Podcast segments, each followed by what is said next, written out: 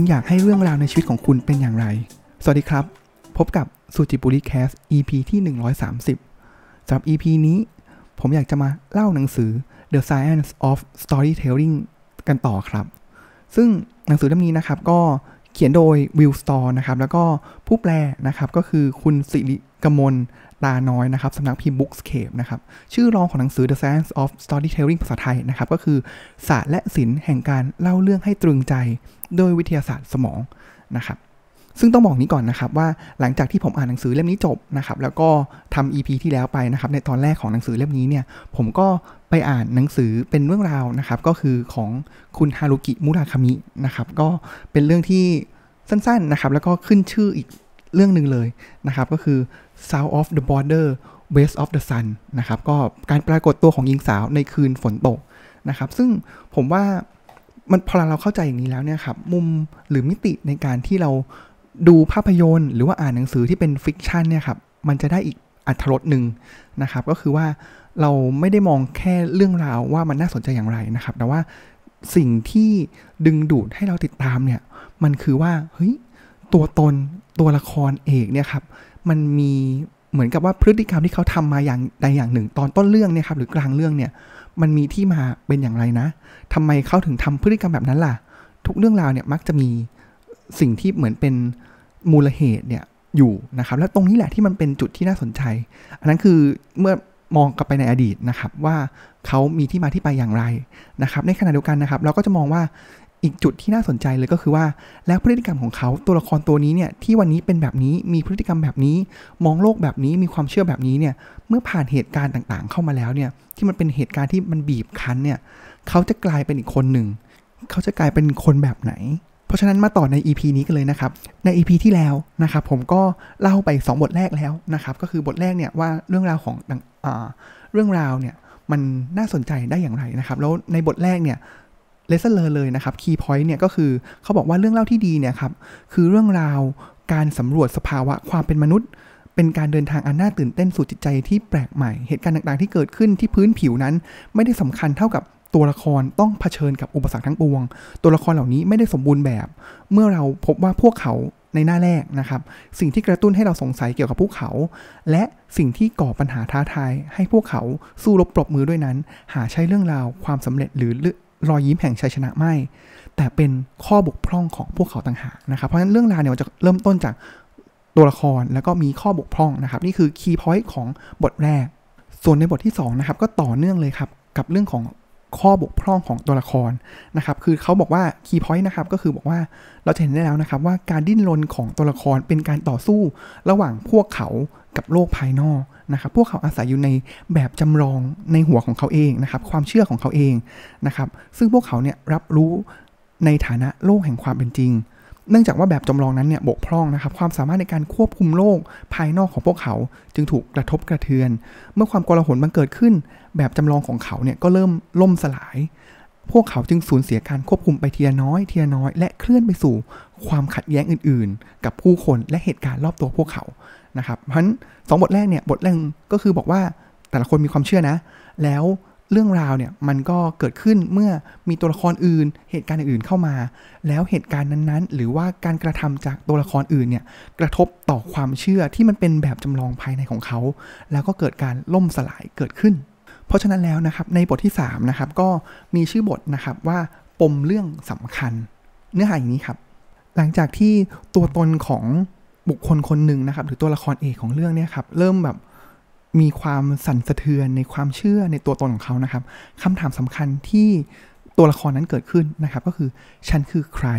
นะครับสำหรับพวกเราเองในฐานะที่เป็นคนฟังคนอ่านนะครับเราก็จะเริ่มอินไปกับเนื้อเรื่องแล้วว่าถึงตรงนี้แล้วเนี่ยถึงเขาเรียกว่าเป็นจุดลุกไหม้นี้แล้วเนี่ยครับเราก็สงสัยว่าตัวละครตัวนั้นอ่ะคนคนนั้นเนี่ยคือใครกันแน่นะซึ่งพอเวลาเรามาถึงจุดนี้แล้วนะครับในฉากต่างๆของภาพยนตร์นะครับที่มันติดตึงใจเราเนี่ยครับ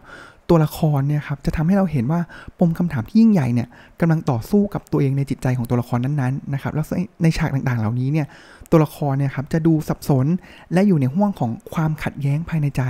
นะครับเช่นสิ่งที่เขาพูดอาจจะขัดแย้งกับพฤติกรรมของเขาสิ่งที่ ทำให้เห็นว่าพวกเขาเนี่ยกำลังแสดงตัวตนสองแบบพร้อมกันเรานำไม่ออกนะครับว่าเขาจะทำอะไรต่อตัวตนของเขาเนี่ยกำลังจะเปลี่ยนแปลงไปต่อหน้าต่อตาพวกเราซึ่งระหว่างนั้นเองเนี่ยครับตัวตนเดิมของเขาเนี่ยเขาก็พยายามที่จะปกป้องความคิดความเชื่อเดิมนะครับในขณะที่ก็เกิดการสร้างก่อร่างสร้างตัวของตัวตนใหม่ขึ้นมานะครับเพราะฉะนั้นแล้วเนี่ยมันเป็นช่วงเวลาแห่งความสับสนที่แต่ละตัวตนเนี่ยผลัดขึ้นมามีอำนาจที่จะควบคุมพฤติกรรมของคนคนนั้นซึ่งตัวอย่างนะครับที่หนังสือยกมาในเล่มนี้เลยนะครับก็คือตัวอย่างของภาพยนตร์นะครับของโรเบิร์ตโบลนะครับแล้วก็ไมเคิลวัตสันนะครับชื่อว่า Lawrence of Arabia นะครับซึ่งเขามีการยกมาในบทนี้นะครับแล้วหลังๆนี้ก็จะมีการพูดถึงอีกนะครับโดยขออนุญาตนำมาเล่าสู่กันฟังนะครับว่าเอ๊ะเรื่องราวเนี่ยของ Lawrence of Arabia เล่มนี้เนี่ยครับหรือภาพยนตร์เรื่องนี้เนี่ยครับมันผูกปมให้น่าสนใจอย่างไรจนทำให้กวาดรางวัลไปมากมายแล้วก็ตราตรึงใจผู้คนมากมายในช่วงสงครามนะครับตัวลอเรนซ์เองเนี่ยถูกส่งไปปฏิบัติการภารกิจลับนะครับที่ตะวันออกกลางนะครับแล้วก็หนังสือบอกอย่างนี้ครับเขาบอกว่าจุดลุกไหม้เริ่มต้นเมื่อเขาเดินทางผ่านทะเลทรายเพื่อเริ่มภารกิจนะครับทว่าคนนำทางท้องถิ่นนะครับถูกชาลิฟอาลีผู้นำอาหรับเนี่ยยิงเสียชีวิตไปเพราะดื่มน้ำจากบ่อน้ำของเขาแต่แทนที่ตัวลอเรนซ์เองนะครับจะหนีเขากับทำตรงกันข้ามนะครับก็คือตำหนิตีเตียนมือสังหารอย่างโอหังนะครับว่าชาลิฟอาลีตราบใดที่อาหรับยังลบราระหว่างเผ่า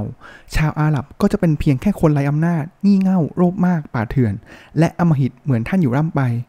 คนอวดดีที่งี่เง่าในฉากก่อนๆนะครับหายไปแล้วและคำถามที่เป็นปมของเรื่องก็ปรากฏขึ้นนะครับซึ่งหลังจากการโจมตีอันโหดเหี้ยมนะครับทารุณจากชาวตุรกีซึ่งเป็นศัตรูของชาวอาหรับนะครับความเย่อหยิ่งของในหัวความเป็นขบฏนะครับของตัวลอเรนซ์เนี่ยก็กลับมาอีกครั้งนะครับเขาเริ่มที่จะมีส่วนในการต่อสู้ของชาวอาหรับนะครับและแนะนำให้พวกเขาเดินทางฝ่าเส้นทางอันโหดร้ายของทะเลทรายเนฟูนะครับแล้วซุ่มโจมตีฐานอันมั่นคงของตุรกีซึ่งระหว่างความโอหังนั่นเองเนี่ยตัวลอเรนซ์ก็เริ่มที่จะโอหังแล้วก็กำเริบเสบสารมากยิ่งขึ้นนะครับเขาคัดค้านนะครับความเห็นของคนอื่นในการที่จะย้อนกลับไปช่วยชาวอาหรับผู้หลงทางนะครับแล้วก็สามารถที่จะกลับไปช่วยได้นะครับซึ่งปมปมตรงนี้เองเนี่ยครับเป็นปมระดับจิตสำนึกที่ส่งผลต่อระดับจิตใต้สำนึกนะครับทฤษฎีการควบคุมของลอเรนซ์เนี่ยที่ว่าเขาจะได้สิ่งที่เขาต้องการหากแหกกฎอย่างสุดโต่งนั้นได้รับการพิสูจน์แล้วว่าเป็นจริงนะครับหลังจากนั้นเนี่ยชาวอาหรับเนี่ยครับก็ยอมรับเขาเป็นสมาชิกนะครับแล้วก็ตัวชาลิฟอาลีเองเนี่ยที่เป็นมือสังหารคนนำทางของลอเรนซ์นะครับก็เผาเสื้อผ้าแบบตะวันตกของเขาแล้วก็สวมผ้าคลุมของชาลิฟให้แก่เขานะครับจากนั้นเมื่อลอเรนซ์เนี่ยนำทัพอาหรับไปโจมตีฐานที่มั่นต่างๆของตัวกีได้สำเร็จความโอหังของเขาเนี่ยก็พุ่งทะยานขึ้นไปอีกทีนี้ภายใต้พื้นผิวของปัญหานะครับเขาบอกว่าทุกอย่างเนี่ยเริ่มที่จะปริแตกก่อนโจมตีโดยสำเร็จนะครับลอเรนซ์เนี่ยจำใจต้องสังหารชายผู้หนึ่งเพื่อป้องกันไม่ให้ทัพอาหรับเผ่าต่างๆโจมตีกันเองนะครับแล้วหลังการโจมตีเนี่ยเขาพลาดท่าพากองทัพของตนเนี่ยมุ่งเข้าสู่หลุมทรายดูดนะครับทำให้มีคนตายไปจำนวนหนึ่งประสบการณ์เหล่านี้กวนใจเขาแล้วก็พอออกจากที่นั่นมาได้นะครับก็มีคนเนี่ยครับเห็นเขานะครับแล้วก็ถามเขาไปนะครับเพราะเนื่องจากเขาเป็นคนขาวชาวอังกฤษนะครับที่ถูกส่งไปปฏิบัติการในนามของทหารอังกฤษแต่ตอนนี้เขากลายเป็นใส่ชุดอาหรับไปแล้วนะครับแล้วก็เป็นผู้นำของทัพอาหรับนะครับก็มีคนถามครับว่าคุณเป็นใครคุณเป็นใครน่ะแล้วในหนังนะครับก็มีการซูมภาพค้างไปที่หน้าของด้วยความกังวลของตัวลอเรนซ์นะครับซึ่งอันนี้แหละมันเป็นปมคำถามที่ยิ่งใหญ่ของหนังเรื่อง Lawrence of Arabia เขาเป็นใครกันน่ะเขาใช้ชายที่บกพร่องอันโอหังที่ใช้ข้อบกพร่องอันโอหังและหัวขบฏบอกเขาหรือเปล่าเขาวิเศษวิโสกับใครหรือเป็นเพียงแค่คนธรรมดาคำถามเหล่านี้เรียบง่ายแต่เป็นรากฐานที่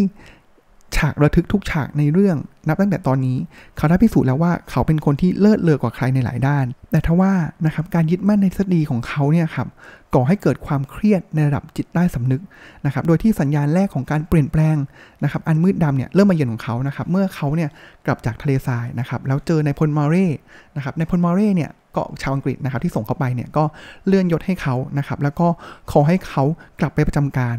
ซึ่งลอเรนซ์เองเนี่ยก็ปฏิเสธนะครับเขาบอกว่าผมฆ่าไปสองคนเข้าอธิบายนะครับผมหมายถึงฆ่าคนอาหรับคนนึงเป็นเด็กชายฆ่าไปเมื่อวานนี้ผมพาเขาเข้าไปกลางทรายดูดส่วนอีกคนเป็นชายชะกันผมต้องฆ่าเขาด้วยปืนพกมีบางอย่างเกี่ยวกับเรื่องนี้ที่ผมไม่ชอบใจเลยแต่ว่านายพลนะครับก็ปฏิเสธคำขอของลอเรนซ์นะครับแล้วก็บอกว่าเฮ้ยผลงานของลอเรนซ์เนี่ย เหมือนเขาเป็นทหารชั้นยอดนะครับแล้วก็โดดเด่นเกินกว่าใครนะครับและแนะนำให้เขาเนี่ย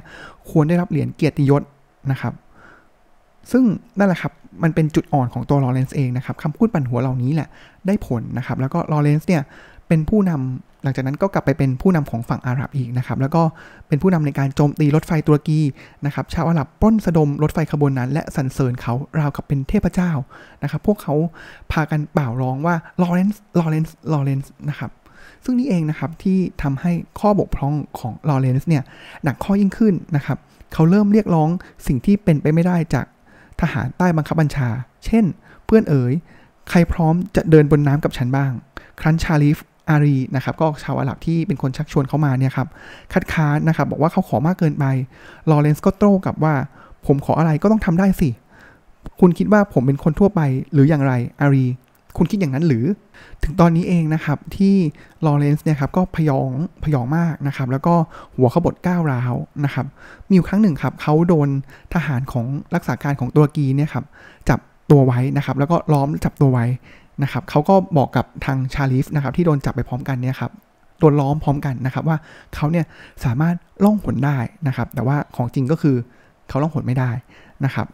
ลอเรนซ์เนี่ยเลยถูกจับไปทรมานแสนสาหัสการเค้นตีนั้นเนี่ยรุนแรงเสียจนเขาสำเนียกว่าทฤษฎีการควบคุมตนเองของเขามันผิดนะครับความเชื่อพื้นฐานที่สุดเกี่ยวกับตัวตนของเขาเนี่ยมันผิดนะครับผิดมหันต์เสียด้วยนะครับพอกลับถึงฐานเนี่ยเลือดไหลเนี่ยก็ซึมออกจากแผล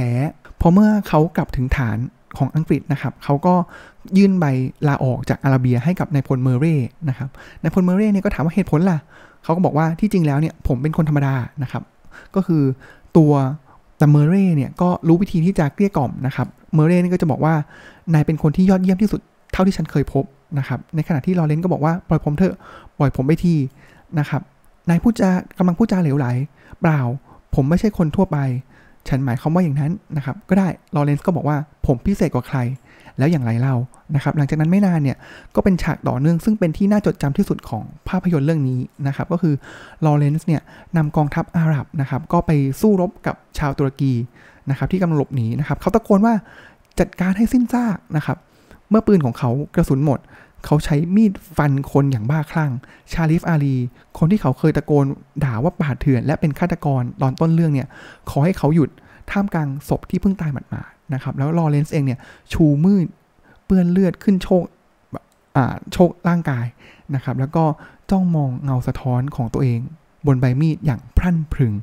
นะครับเรื่องราวเช่นนี้นะครับก็เหมือนกับชีวิตคนเรานะครับหนังสือให้ข้อสรุปนะครับว่ามีบทสนทนาระหว่างจิตใต้สำนึกและจิตสำนึกนะครับระหว่างความหมายโดยตรงกับโดยในที่เกิดขึ้นตลอดเวลานะครับมีเหตุและผลสะท้อนไปมาระหว่างสองระดับนะครับแม้ส่วนมากเนี่ยมันจะน่าทึ่งและก็ตึงเครียดนะครับแต่มันก็บอกกับเราว่าความเป็นมนุษย์เราเชื่อว่าเราสามารถกำกับดูแลตนเองได้ทว่าที่จริงแล้วเนี่ยเราถูกหล่อหลอมบิดแปรโดยโลกและผู้คนรอบตัวชีวิตต่างจากเรื่องเล่าตรงคำถามที่ว่าเราเป็นใครนั้นไม่เคยได้รับคำตอบที่น่าพึงพอใจเลยซึ่งนั่นนะครับก็เป็นตัวอย่างของภาพยนตร์นะครับที่ใช้ตัวละครตัวหนึ่งนะครับความเชื่อของเขาในทั้งจิตใต้สำนึกและจิตสำนึกนะครับแล้วก็สิ่งที่เกิดขึ้นเนี่ยที่เราจะเห็นว่าตัวละครเนี่ยมีพัฒนาการนะครับจากคนธรรมดานะครับเป็นทหารธรรมดาเริ่มมีความโหดเหี้ยมแล้วเขาก็ถอยลงมานะครับแล้วก็โดนดันขึ้นอีกความโหดเหี้ยมมากขึ้นอีกจนสุดท้ายเขาก็เปลี่ยนแปลงไปเป็นคนที่มีความโหดเหี้ยมในตอนจบของเรื่องนะครับซึ่งประเด็นหนึ่งเลยที่ในบทที่สามของหนังสือเล่มนี้บอกนะครับว่าศิลปะอย่างหนึ่งนะครับในการที่จะใส่เรื่องราวต่างๆไปเนี่ยเขาใส่ผ่านศิลปะแห่งบทสนทนานะครับซึ่งมันต้องเป็นเคยสังเกตไหมครับว่าบทสนทนาบทหนึ่งเนี่ยมันต้องผ่านการกลั่นกรองมาแล้วนะครับเพราะมันคือเป็นตัวที่จะพาตัวละครตัวนั้นเนี่ยไปณจุดจุดหนึ่งนะครับไม่ว่าจะเดินหน้าถอยหลังควบคุมโดยจิตสำนึกหรือจิตใต้สำนึกนะครับแล้วก็บทสนทนาเนี่ยมันต้องการจะสื่อสารบางอย่างนะครับที่มันชุ่มฉ่ำด้วยอุปนิสัยและมุมมองของตัวละครนะครับและก็ทำงานกับเรื่องเนี่ยสองระดับนะครับทั้งระดับจิตใต้สำนึกและจิตสำนึกนะครับมันต้องให้คำใบ้เกี่ยวกับตัวละครนั้นๆในทุกเรื่องราวที่เราควรรู้คนคนนั้นเป็นใครต้องการอะไรมุ่งหน้าไปที่ใดไปที่ไหนมาแล้วบ้างพื้นเพทางสังคมอุปนิสัยค่านิยมมุมมองต่อสถานะเป็นเช่นไรรวมถึงความตึงเครียดระหว่างตัวตนที่แท้จริงกับหน้ากากที่สวมไว้ความสัมพันธ์กับตัวละครอื่นๆและความทุกข์ทรมานที่ซ่อนอยู่ที่จะขับเคลื่อนเรื่องเล่าไป ไปข้างหน้าในหนังสือนะครับก็มีการย้อนนะครับที่ผมอาจจะไม่ลงรายละเอียดในเรื่องนี้นะครับก็คือว่าทำไมนะทำไมเรื่องเล่าเนี่ยหรือสิ่งเหล่าต่างเหล่านี้ครับมันถึงเป็นเรื่องที่ตราตรึงใจนะครับแล้วทำไมเราต้องสนใจเรื่องเล่าด้วยนะครับเขามีการพูดถึงเรื่องของสังคมเนี่ยถูกเรื่องเล่าเนี่ยเป็นแกนกลางในการดำเนินไปควบคุมทิศทางของสังคมนะครับแล้วเรื่องเล่าที่ powerful ที่สุดและควบคุมโทนของสังคมที่สุดก็คือการนินทานะครับซึ่งเขาก็จะมีหลายประเด็นที่เป็นวิทยาศาสตร์มาแบ็กอัพนะครับซึ่งผมอาจจะไม่ได้พูดถึงในที่นี้นะครับและในจุดที่เป็นปมสำคัญของเรื่องนะครับหนังสือก็มีการพูดถึงนะครับว่าสาเหตุหนึ่งเลยเนี่ยที่ทำให้เชคสเปียร์เนี่ยครับเป็นนักแต่งเรื่องราวที่โอ้โหเก่งมากๆนะครับเพราะว่าเขาเข้าใจเคล็ดลับอยู่อย่างหนึ่งครับเขาบอกเขาสิ่งที่เขาเข้าใจนะครับก็คือว่าไม่มีสิ่งใดจะทำให้คนเนี่ยโกรธเกรี้ยวสิ้นหวังและตกอยู่ในอันตรายมากไปกว่าการสูญเสียสถานะของตนเองอีกแล้วนะครับแล้วเขาก็มีนกตัวอย่างของวรรณกรรมชั้นยอดนะครับของเชคสเปียร์นะครับก็คิงเลียนะครับก็เป็นเรื่องหนึ่งที่ยกมานะครับแล้วก็มีตัวอย่างหลายเรื่องนะครับที่พอเราตกตัวละเอกของเรื่องเนี่ยตกอยู่ในสถานะของการสูญเสียสถานะของตนเองเนี่ยอันนี้แหละเป็นปมสำคัญของเรื่องราวเรื่องนั้นๆเลยทีนี้เองเนี่ยครับมันก็จะเป็นทริคนะครับต่อนอกจากเมื่อสักครู่ที่เป็นเคล็ดลับของเชคสเปียร์นะครับเขาก็บอกว่าสิ่งหนึ่งเลยเนี่ยที่เหมือนเป็นนักเล่าเรื่องที่ดีนะครับ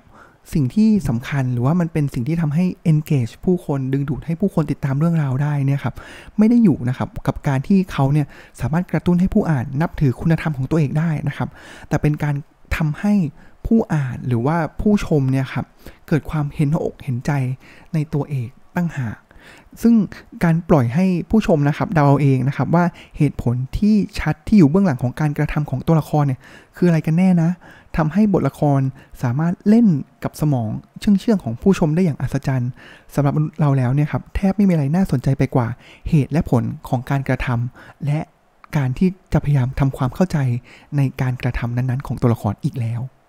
เพราะฉะนั้นนะครับในบทที่สามบทนี้นะครับเขาก็บอกสรุปอย่างนี้นะครับบอกว่าด้วยความที่รอยร้าวแรกที่เกิดขึ้นระหว่างแบบจำลองของเรา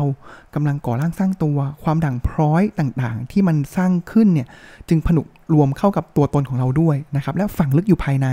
จากนั้นเสียงภาคนักสร้างวิทยาชนจอมเข้าข้างตัวเองก็เริ่มที่จะกระทำการกรอกหูเราว่าเราไม่ได้ขาดตกบกพร่องหรือผิดพลาดแม้แต่น้อยเราคิดถูกแล้วเราเห็นหลักฐานสนับสนุนความเชื่อผิดๆแบบนี้ทุกแห่งหนแถมเรายังปฏิเสธหลงลืมหรือปัดทิ้งหลักฐานคัดค้านทั้งหมดประสบการณ์ครั้งแล้วครั้งเล่านะครับคล้ายจะยืนยันความถูกต้องของเราเราเติบโตมากับการมองโลกจำลองที่เราให้ความรู้สึกสมจริงและกระจ่างชัดแม้มันจะบิดเบี้ยว